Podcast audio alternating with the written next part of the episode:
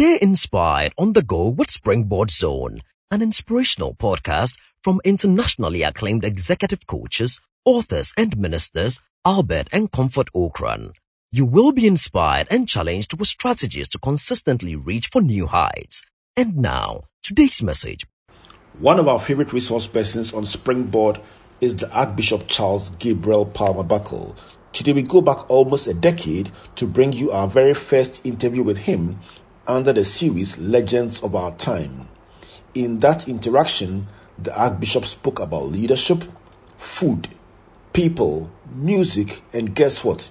His love for dancing to traditional music. Enjoy the experience.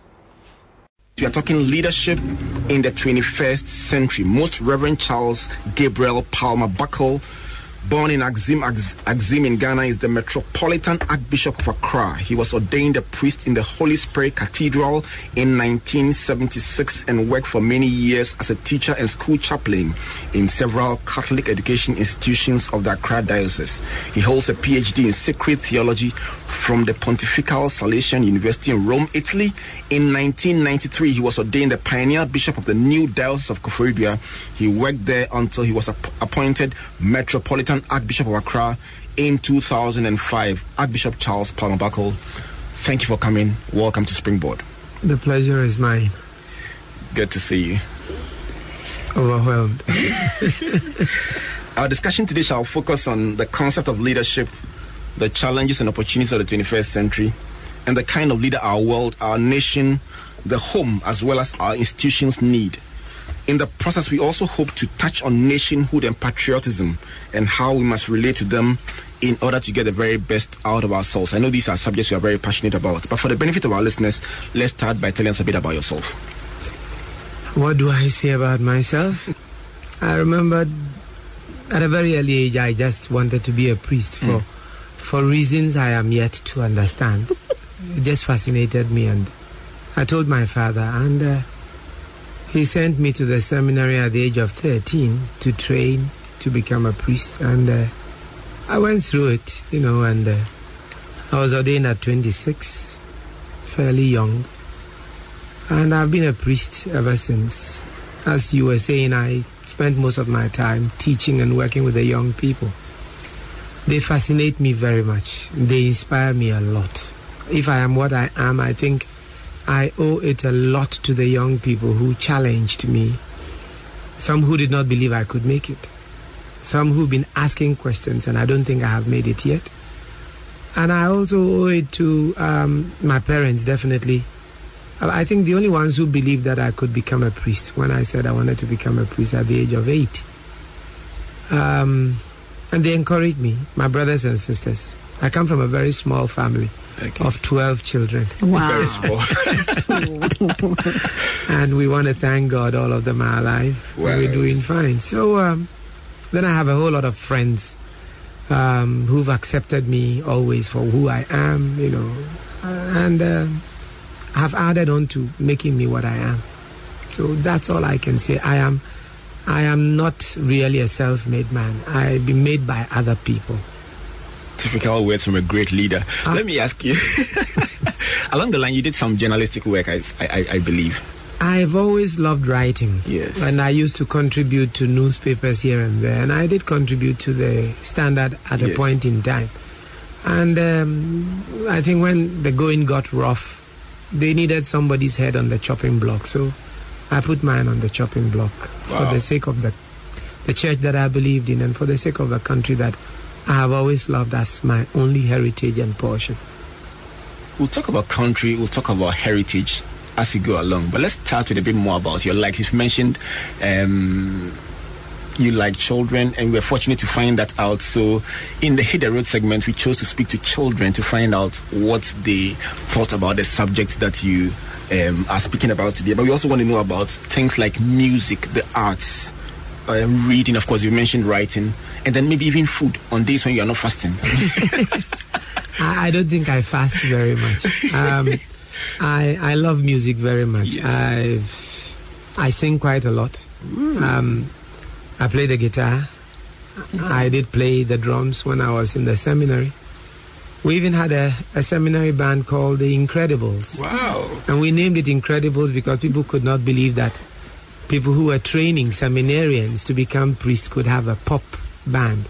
And we sang from, you know, James Brown right through to, you know, Wilson Pickett. Really? In those days, uh, I sang quite a lot of, uh, you know, Kenny Rogers. Um, I still sing a lot of these very popular pieces, you know, uh, of our modern singers. I, I. Listeners, stay I, I love singing. You just might be in for a big surprise to the Archbishop.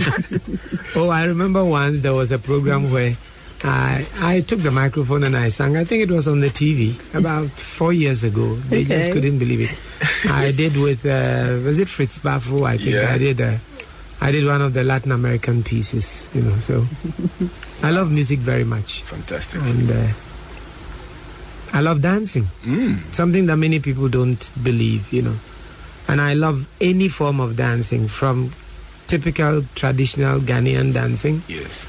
like my mother's place, the Kundum. I go to dance Kundum whenever I can. The La Kwa, Mhm. the La People's, uh, Yeah. you know, traditional festival. I Yeah. dance it very willingly, Really? with ease. I dance um, a few pieces of Adowa when I can. I mean, with the, with you know, I'm not too good at that. The Ewe, um, Agbadza. Agbadza, I'm not too good at, you know. But what uh, about the- Bobobo? the Damba Takai I can I can do and the rest of it. No, I love every form of dancing from the classical through traditional to to church music. Mm. so you spun the triangle that looks. You talked about the north. You talked about the Nzima bit. You talked about the, the Maybe. Ever bit, and you talked about about La. Why not? The, does experience span all these areas? I have been very fortunate, as you said at the beginning. My mother is Nzima. You know, I was born in Axim, so technically I am Nzima. My father was Ga, born right under the castle near Osu, you know, and um, part of his family um, hailed from Kropong. That's why one of my names is Nano Bobisa. I will add it to my It is from. Abuasa in uh, Akropong, you know, and I know where it comes from because I have traced it all the way to that place. My grandfather had relations in uh, Frankadua across the Volta Mm. and in Puerto Agotime. I'm going to go to Puerto Agotime to look for the people there. Recently, tracing some of our family background, that's the Buckles, we found out that the Akropong wing which we call, you know, from Abuasa, are considered in Akropong, as they call them, Akropong Funa Wufi Abakrampano. Mm. So it means they are from Abakrampa. That's close to my hometown. Getting I have close. been to Abakrampa, I've been to the royal house to go and trace who my great great grandmother was. She was called Amponsa from Abakrampa. So um, I I love the fact that I'm a perfect southern Ghanaian. then I grew up in Kumasi with my father in the 50s, you know, so uh, I picked up Twi very well. And um, grew up in Koforidua where I went to school. So I speak the Akyem Jabing Akuapem Twis, you know, with ease. Bishop, going on to our leadership topic for today, who is a leader? I have actually been thinking very much about who is a leader, and maybe this is where my professional bias comes in as a church man. I think Jesus gives me the answer when he says, I am the good shepherd. Yeah. and goes on to say that the good shepherd is one who knows his sheep. So he says, I know my sheep and mine know me. So a good leader, I think, must be first and foremost somebody who knows those he or she is leading. Mm-hmm. And it's not just ordinary knowledge, but knows them by name and knows their weaknesses and their strengths. I think that is what to know means. And then Jesus goes on to say, I lay down my life for my sheep. Hmm. I think it is required of any leader to be so committed to the purpose for which he or she is leading the people that he or she is ready to, to die for the good of the cause and for the good of the people he or she is leading. And I think the third quality I might add is that a leader must be somebody who has the ability to keep the strong and the weak together and to move in unison with them. You know, so maybe coming from my professional bias as a man of religion, Jesus gives me one of the figures of a leader. And I think Moses, definitely in the Old Testament, was a leader according to the heart of uh, Jesus Christ, you know. So you, you mentioned three clear attributes.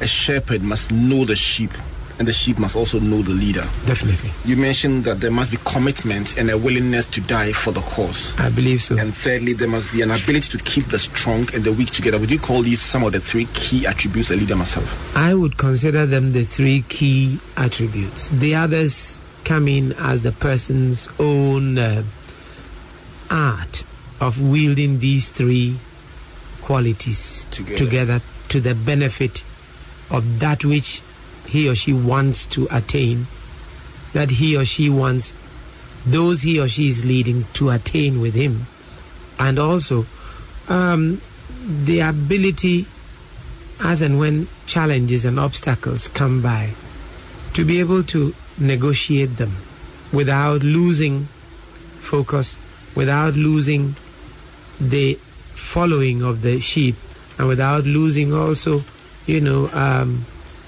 the the the sense of commitment to what the person wants to do and achieve. Will that be? Will these um, attributes be the same in the corporate world, in political leadership, in the family, and in ministry? Will these three attributes hold sway in all these areas? You have definitely touched something that is very crucial. I believe very strongly that leadership begins already in the family. The family requires a leader. The father of a family must be a leader. The mother of a family must be a leader. And even the children within the family have leadership to train to. So I believe that even in the family, we need leaders and we need leadership training. In fact, maybe the family is already the bedrock of leadership training. I believe that in any society, corporate society, or just a loose coming together of friends and the rest, leadership must also be exercised over there. A type of leadership. Then I believe definitely when you're dealing with politics, and if politics means the art of bringing people together to attain the well being that they really want, and at the same time, bringing them further to even what they themselves may not know they need. I think um, this type of leadership that Jesus enunciated is needed Everywhere. in various aspects of life. Wow. And would you say that um, they are t- would, you, would you call them timeless? Because you, you mentioned Moses, you mentioned Jesus, and you've mentioned today the context of our lives today. Are these principles timeless in their relevance? I believe they are very, very timeless. Even though if you go through the various epochs of life, they've taken on one or the other configuration. They definitely are timeless. Okay. Um, today, when you're talking about, you know, uh, corporate leadership, they talk about the principle of subsidiarity, the Yeah. principle of, you know, reciprocity, the principle of uh, uh, solidarity, um, the, a whole lot of these, Yeah. uh, you know. It's only they are putting into words that are today understandable what I believe was there already. Look at the principle of subsidiarity, which means the leader must not do everything himself Yes. or herself. Just take Moses. Yes. He was sitting judging the whole tribe of Israel himself until his uh, father in law father-in-law, yeah. came to him and said, Look, you are killing yourself. Just select people, 70 of them, and then trust that responsibility to them. Think of it. Jethro was not one of the chosen people, Yeah. but God used him to advise Moses on a simple, you know, tenet of uh, leadership. Otherwise, he was wearing himself totally out. You see the point? And then you have the case where Jesus, you know, chooses 12 most awkward people and puts them together. And he gives them the simplest law, and that is whoever wants to be first among you must be your servant. So he teaches them that as a leader in a corporate Organization. organization must be ready to go down to the bottom and serve even the least. And I believe that if you have a, a manager, a chief executive, you have a president who is accessible to the lowest person in his office, who is friendly to his driver, who is concerned about the messenger, you are sure that that is a good leader. So, um, as I said, the qualities are timeless. It's only the, the, the way we call them these days that make them rather very, if I'm not using a funny word, bombastic. So, Wow. I'm sure the young people listening to you will be very excited about your choice of words. Talking leadership redefined, and our first topic and in this series is leadership in the 21st century, and we're hanging out with Archbishop Charles Palmer Buckle.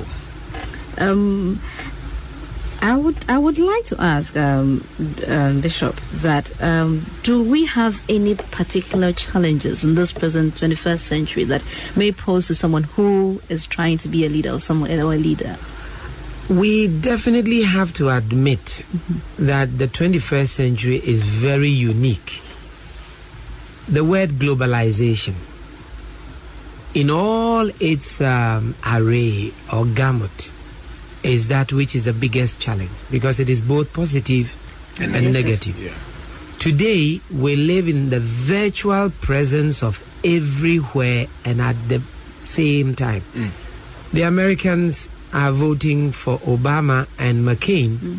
and a Ghanaian kid sitting in some little village by the help of the transistor radio or our TV or internet, depending on how the kid is endowed, he or she participates in what is happening over there. Absolutely. We are living here. Look at what happened during the tsunami in uh, Indonesia. In Indonesia.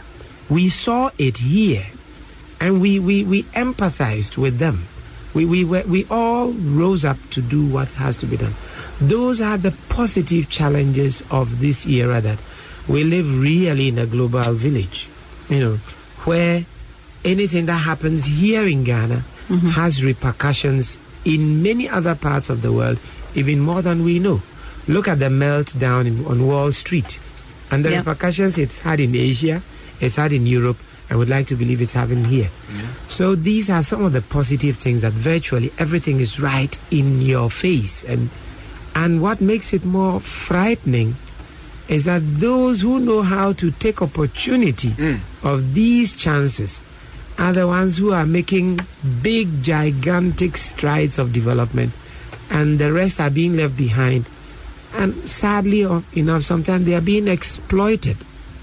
That is where I get worried because uh, globalization without a face tends to think of only the maximization of power and profit and pleasure at the expense of the most important component of globalization that is the human person, human resource, and his or her human dignity that cannot and should not be negotiated. It's inalienable. Um, therefore, um, how can we ex- respond to these challenges? How can we exercise ourselves such that we exhibit leadership in, in, in, in, in wherever we are? In fact, in the global world now, we need a serious global moral and ethical leadership Wow. Where a decision can be made that this is not good for human consumption simply because it is not good and can be tackled immediately. So there is the need for a serious global ethical and moral leadership. That is the first thing.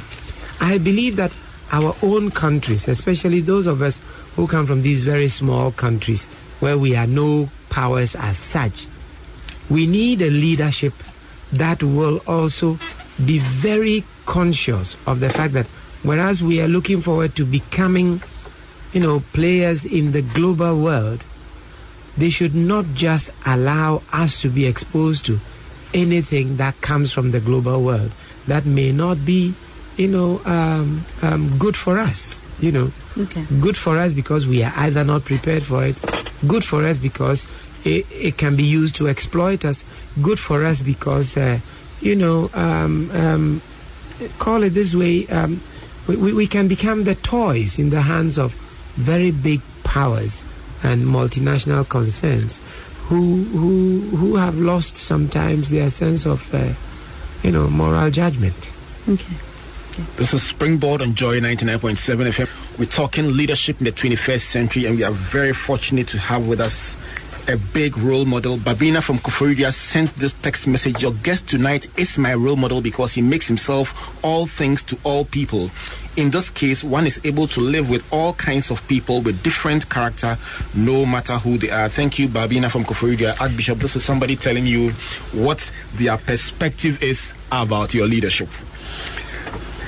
Actually, she is only quoting from my coat of arms. You know, when you become a bishop, you are you choose a coat of arms from the scriptures that becomes more or less um, um, what you want to live your life by. When I was asked to come to Accra in March 2005, looking at Accra, a cosmopolitan area, with all the Ghanaian tribes here, looking at Accra, uh, interreligious, you know, um, complexity, with all religions here, and everyone has a right and a role here to play. Looking at Accra with all the political complexity that it offers, the social, various social strata that we have here, and the rest of it, you know, I I sat, prayed, and I said to myself, I would choose, you know, from uh, St. Paul's letter to the Corinthians. I think is it uh, First Corinthians chapter nine, verse twenty-two, where St. Paul says, "I make myself all, things, to, all men, in order to win some for Christ." Fantastic. And I chose it as my motto. So it's in Latin, "Omnibus omnia factus sum." You know, it, it, it encapsulates it, and it is true. This is what I'm trying to live by Wow. to make myself all things to all men, all peoples, all tribes, all political parties, all uh, you know cultural peoples, you know different ages and the rest. Because I like people. Mm. In fact, my hobby is collecting people. Now, this we talk about this very unique hobby. Um, we were fortunate, as we said, we found out about your likes, and we found out that you like children, you like young people, and so we hit the road and spoke to young people to find out their understanding about leadership. And you made a very important point when you're talking about globalization, the fact that young people even know about leadership as is being practiced all over the world. And you will find some of the in- inserts very amazing because it speaks to the subject you just mentioned. Let's hear what the young people have to say. A leader is someone who leads people into doing things the right way or the wrong way. A leader is somebody who is disciplined. A leader must be somebody who doesn't drink, and a leader must be motivational. A good leader, like somebody in the company, is he's always giving. He's not spoiled. He's not furious all the time. He helps people. He understands that there's problems, and he helps his company grow by doing all those things. And a good leader is always, let, let's say, Barack Obama. He's not American, and he's a Kenyan, and his father is Kenyan, his mother is American, but he's still he's still trying to lead America to a proper and peaceful place. That's that's how a leader should be. They should be giving, kind, um, prosperous. They should know the law. They should know their history. They shouldn't make up things. And when it's time for a leader to step down or to start consulting or to give up, uh, not to give up, like to his time is over. He should do it. He shouldn't be like um, um, Mugabe and all those people who have corrupt their African countries and their other countries. Let's say President Bush sending um, things to sending guns and things to Iraq instead of using that money to build schools and things for the for his country. He has bankrupt America because of his selfishness. Leadership is when one is chosen to control a group of people. Being trusted by them. Being a leader for a country. You should fight for your country. He comes earlier to job before everybody. He has a lot of inspiration in the job. If he's your leader and you mistreat him, one day you need him. And you too, when you need him, he won't be there for you. So treat your leader very good. Wow. And if you're impressed with these children, we spoke to them from the Soul Clinic International, St. Paul's Lutheran School, and the Ring Road East Primary School in the Kanda cluster of schools. Archbishop, are you surprised? 10 year olds. I am not. Children speak the truth, nothing but the truth. And they've told it. They told us what they expect of us. Mm-hmm. on, on to We've got oh on to they, they they don't they don't you know sweeten it up and uh, they don't uh, no they they are frank and honest, and I believe that when you hear children, um, it, you should immediately stop and think. If even you think somebody must have told them or something of the sort, it is up to you to make good use of the critical assessment they are making, and um, I admire the kids for that they touched on their own list of things that they expect from the leader, and they mentioned leading people in the right way with discipline. And how, how critical is that one as a leadership attribute? It definitely is important. A leader cannot be perfect, but a leader must be somebody who is seen striving after perfection. Hmm. He or she must be somebody who is working hard at virtue to acquire it so that he or she can be an example of how difficult it is, but at the same time go along with the people whom he or she is leading, you see. So I believe that is it. Discipline is definitely important. Mm. I, I always say that we need, first and foremost, to accept being disciplined in the beginning, like children, from loving parents, we acquire it through the spirit of obedience yeah. until gradually it becomes self discipline so that you are propelled from within. You are no more propelled from without because there is a cane or there is a toffee or there is a policeman or something of the sort. You just do it naturally because it is good. And in discipline, what also comes hand in hand with it is that it helps you also to, to begin to look at the fact that your freedom should stop where somebody else's rights begin. Mm-hmm. You know, so um, uh, discipline also leads you into being able to accept the fact that the world is not yours alone, mm. and that it is for all of us, and that together we can do better. So um, the kids have mentioned it. You know, there is more to discipline, unfortunately, than many people often think it is. Mm-hmm. You're listening to the Archbishop Charles Palmer Buckle talking about leadership by example, talking about the family, and talking about mentoring instead of leaders being born. Listeners, here on Springboard, we are making an audacious attempt to redefine leadership and present us with nuggets of wisdom that we can cling onto and fashion our lives into the kind of leader that God wants us to be. Archbishop, let's hone in on your favorite subject, Ghana. It's not my favorite subject only. It is my only heritage from God. Who's the Ghanaian? And I don't want to trade it in for anything. Who is the Ghanaian? Maybe to put it negatively, the Ghanaian is a person who is so blessed in many, many, many ways, and unfortunately, is so um, blind to what his or her gifts from God are and have been to date.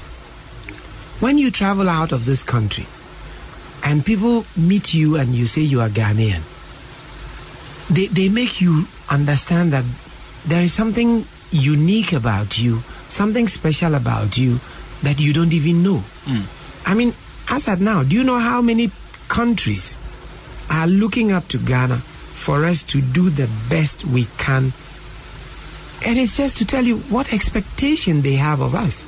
You know, when you go to conferences as a Ghanaian and you stand up and you speak, they are amazed at your English, they are amazed at your erudition, they are amazed at the wisdom that you can, you know, really bring forth and the rest of it. How many Ghanaians have not been given all sorts of positions around the place? I don't say other countries have not been given. They have also been given.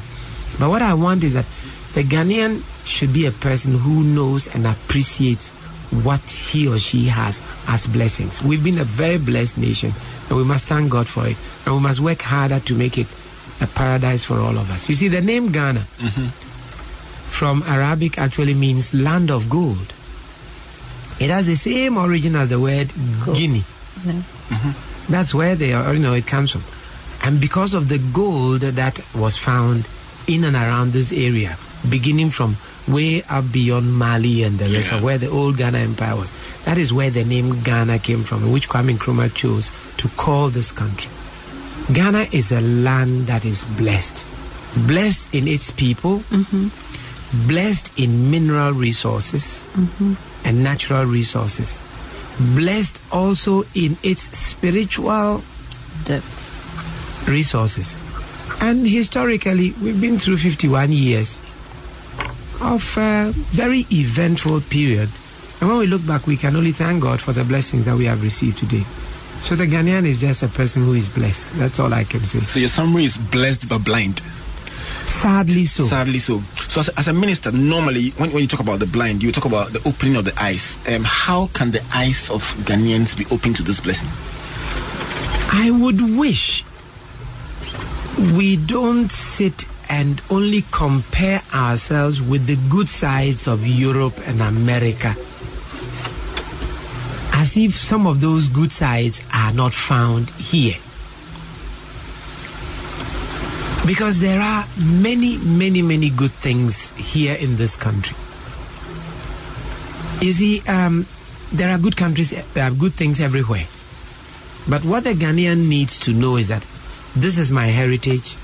The Lord God created Ghana and He saw it was very good and put me here. And the Lord God put me here because He saw I was also good. Yeah. And therefore, if the Lord has entrusted so much to me as a Ghanaian, then I think it is a charge that the Lord God has given me mm. to make what I have The into the best Yeah. for myself because that is what is mine, not anything else anywhere. Wow. So what would you call our greatest asset as a nation? The Ghanaian people. Mm. The Ghanaian people for me are our greatest wealth, riches. I won't call it just human resource because then it looks like you are only looking at quantities. I am looking at the Ghanaian person as quality. You know, uh, let me say this. I was telling you, I feel very proud to be a totally mixed Southern Ghana. Absolutely. I have sat in my studies. I did ac- in my academic work to, in ath- anthropology. I've looked at almost all the tribes of Ghana, and all the tribes of Ghana are very mixed up, Yeah. very interrelated, and centuries before now, the tribes even had embassies to various places. They they always had people who were the ambassadors in their Santihines, um, what do you call it? Courtyard. courtyard. And likewise, their Santihines courtyard had emissaries in, you know, in Eweland. They had also emissaries up in the north, among the Dagomba, among the Mamprusi, and the rest of it. The, the Nzimas, for instance, they call them Nzima Kotoko. And we have Asante Kotoko. It's the same Kotoko just to say how much they are related. If I'm not mistaken, there is even Angna Kotoko to tell you the interrelationship. Um, take it, any of the tribes. You know, we are so mixed up, we are so related that we can say sincerely we are brothers and sisters in this country. And that is one of the wealth that I think we will do very well to treasure. I, I don't think I'll be worried about somebody saying he's a pure uh, from this tribe or from that tribe or from that tribe. I would not be worried. But the fact that you are from that tribe and that tribe should not blind you to the beauty of other tribes, to the culture of other tribes. And when you are open to these tribes, believe it or not, you become very much so uh, a fine, you know, hybrid. When you think about Ghana, in your mind's eye, where do you see Ghana 20 years from now? Oh God, what, where do I see Ghana 20 years from now? Um, if I should use the terminologies that have been used, I expect us not only to be a middle income uh, nation, we should go beyond middle income. Okay. You know, and not only is the income that is for me most important, because unfortunately, uh, thanks to the Adam Smith theory and uh, of, of economics, everything gets measured. Development is measured only in terms of economics.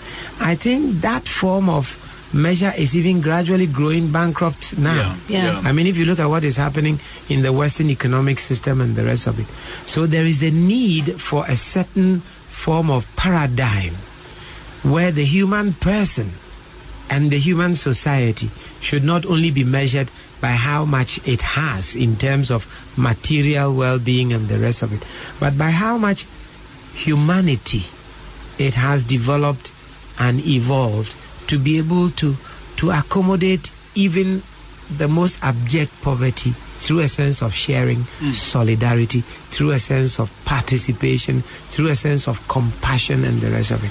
I think we've developed the outside of the human person. In 20 years now, I expect to see a certain development that should take into consideration developing the inner person. Wow. And that is where I believe churches, religious bodies must really rise up to that type of development that will be very crucial. In fact, it is already starting. You know, um, there are very few people who have courage sometimes to stand out and say, "Look, look, look, look, look." There is more to just the human being than how much money he or she has in his or her pocket, Absolutely. and more than what you know a cell phone or you know what do you call it a TV or a Porsche car. You know. How would you describe your own leadership style? How would I, dec- you know, when when people think I'm a leader, sometimes I'm overwhelmed. I've told you I think that I I love people Yes. and people are my hobby. And so I I love to stop by with anybody who, who who stops me to talk to the person, to listen to the person, to see what I can do for the person. And um, I have realized that when you do that, people are also very ready and willing to give you the benefit of their, you know, their knowledge, to give you their, they, they, they throw their assets into your way. And together, we are, both of us are enriched and we can move a step forward. You understand? So um, i- it's not been easy, but um, I don't, I've never felt daunted because I, I must be honest with you, I believe I'm one of the most spoiled persons on earth. God has spoiled me so much because anywhere I've been to, I've met people who are so beautiful, so friendly, so nice, ready to offer me anything that I have asked for, you know. And so what I have tried to do is when they offer me, I give it to somebody else also who needs it because I really don't need what they offer me. But what they offer me, which I need most, is their smiles, mm. their joys, their tears also because they make me weep. I, I, I easily weep when I see people suffering, people who are in pain. And I Talking wish that, we could yeah, do something during the for them. NRC period, there was one Yeah. very significant moment that Yeah. caught the attention of Ghanaians when you went over to somebody who was so mu- in so much in so much pain. Pain. I remember. Yes. Did that come to you naturally? Um, I I think my tears are not too far away myself, so I would say it came very naturally, you know. But um, at the National Reconciliation Commission, one of the tasks that I realized was ours was to empathize with the sufferings of Ghana. People who said they had suffered, listen to them, irrespective of, in quotes, whether they were telling the full truth or not. Yeah. The person is telling me, I have been hurt. I have been hurt by the country. I have been hurt by various things that have happened to me and the rest of it. Mine is to listen and to empathize. And having empathized with the person, now to help the person step out of that sense of self pity, of woundedness and, you know, hurt, and to see whether the person can stand on his or her own feet in a more dignified manner and start doing something better. And I believe that we've met, we've seen so many people who have come out to say, because of the way you shared and participated in our pain, not only me, the members of the National Reconciliation Commission, outside the t- TV cameras, because of the way we shared with them their pain and their suffering, many left the place happy and ready to do something for themselves. Once in a while, I run into somebody who says, Bishop, I did not get anything by way of compensation, but just the fact that you listened to me, just the fact that the National Reconciliation Commission gave me a chance to talk to Ghanaians and to tell them how I felt, how hurt I was. I am going on with my life and I feel far better. A burden has been lifted off my shoulders. Wow. That's so great. this is for me what I believe is my, my style of leadership, you know. Archbishop, coming back to what you just said, it just reminds me of the three key attributes you gave at the beginning of the program. A shepherd, a leader as a shepherd must know his sheep. A leader is committed and must be willing to die. And a leader must be able to keep the strong and the weak together. And it just gives me an idea that what you are saying is a reflection of what you believe. Now, unknown to you, this morning, Springboard spent the morning at your parish, the Holy Spirit Cathedral, and caught up with worshippers, as well as members of your family, and put to them the question of your leadership style. Listen to what they have to say. You are tuned in to your Super Hits Radio, Joy 99.7. Stay with us.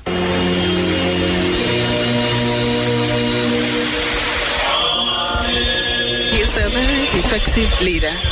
He comes down to everybody's level and he has the ability to make you feel, you know, wanted, you know. And, uh, I think he's, we like him very much because of this. Because nobody, he, although he's so high, he comes, he's able to come down to our level for us to, you know, feel part of the parish and church. I think I had the privilege of um, experiencing him at uh, Pope John Secondary School when he was then um, in charge of uh, youth formation. And I believe that if today we have who were my mates in school, I think it was because he also gave them that kind of right leadership. He was a role model for most of them. And I believe some of them have testified to it that becoming priest was because they saw him and they saw how he did it. And then also, I believe even in social contests, I should say that um, he was born a leader, someone who is a go getter, and he makes sure he comes along with, with you.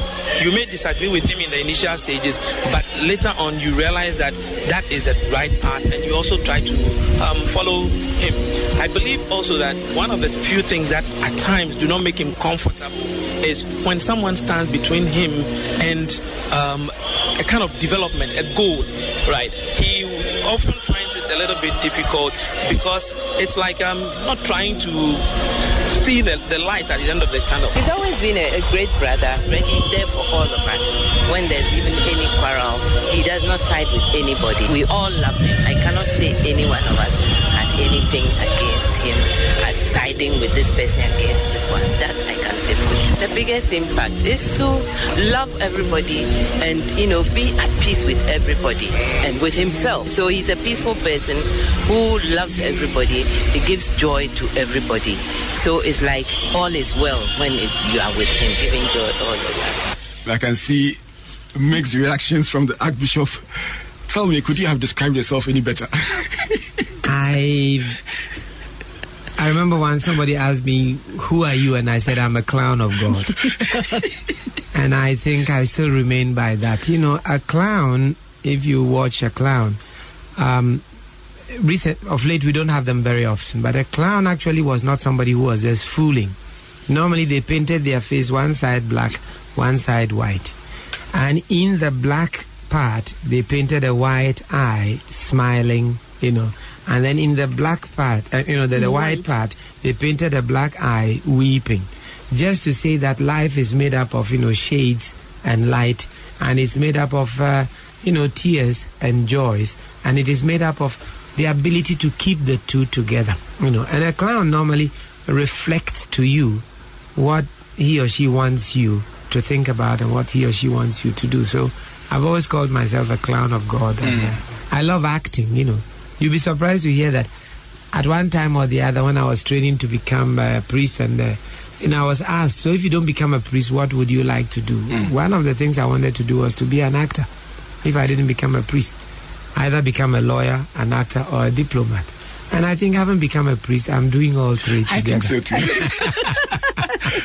Archbishop, your message to the nation. I have been saying something very simple, and I'll say it in five small points. The caption is Happy are the peacemakers, for they shall be called sons and daughters of God. That is the caption. And therefore, I am encouraging every Ghanaian, politician, or the ordinary person on the street to be one, a messenger of peace. Mm. Two, an architect of peace. Three, a builder of peace. Four, a restorer of peace. And five, a crusader or an activist of peace. I believe that if we would do these five things, being messengers of peace wherever people are found, being architects, that means thinking and trying to bring about peace wherever we are, building peace, really, you know, engaging in the work of making peace happen. And then restoring peace where it has unfortunately been destroyed because a few places there have been violence. We should therefore restore peace. And going all out to die so that there might be peace. This is what we mean, you know, so that there will be peace. A crusader is somebody who lays down his life to bring peace. I believe if we do that, Ghana will know peace. So happy are the peacemakers, for they shall be called the sons and daughters of God, and they are the sons and daughters of Ghana.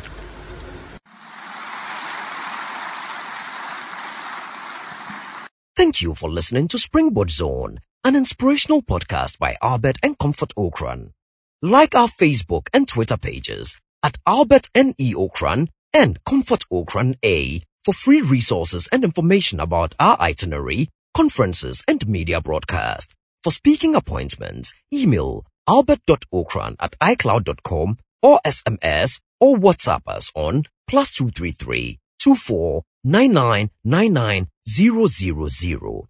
You may also subscribe to Amazon.com or your favorite online bookstore for copies of our inspirational books and audiovisual materials. Until we come your way again, always remember you are blessed indeed. Searching, the light has come. He's a return.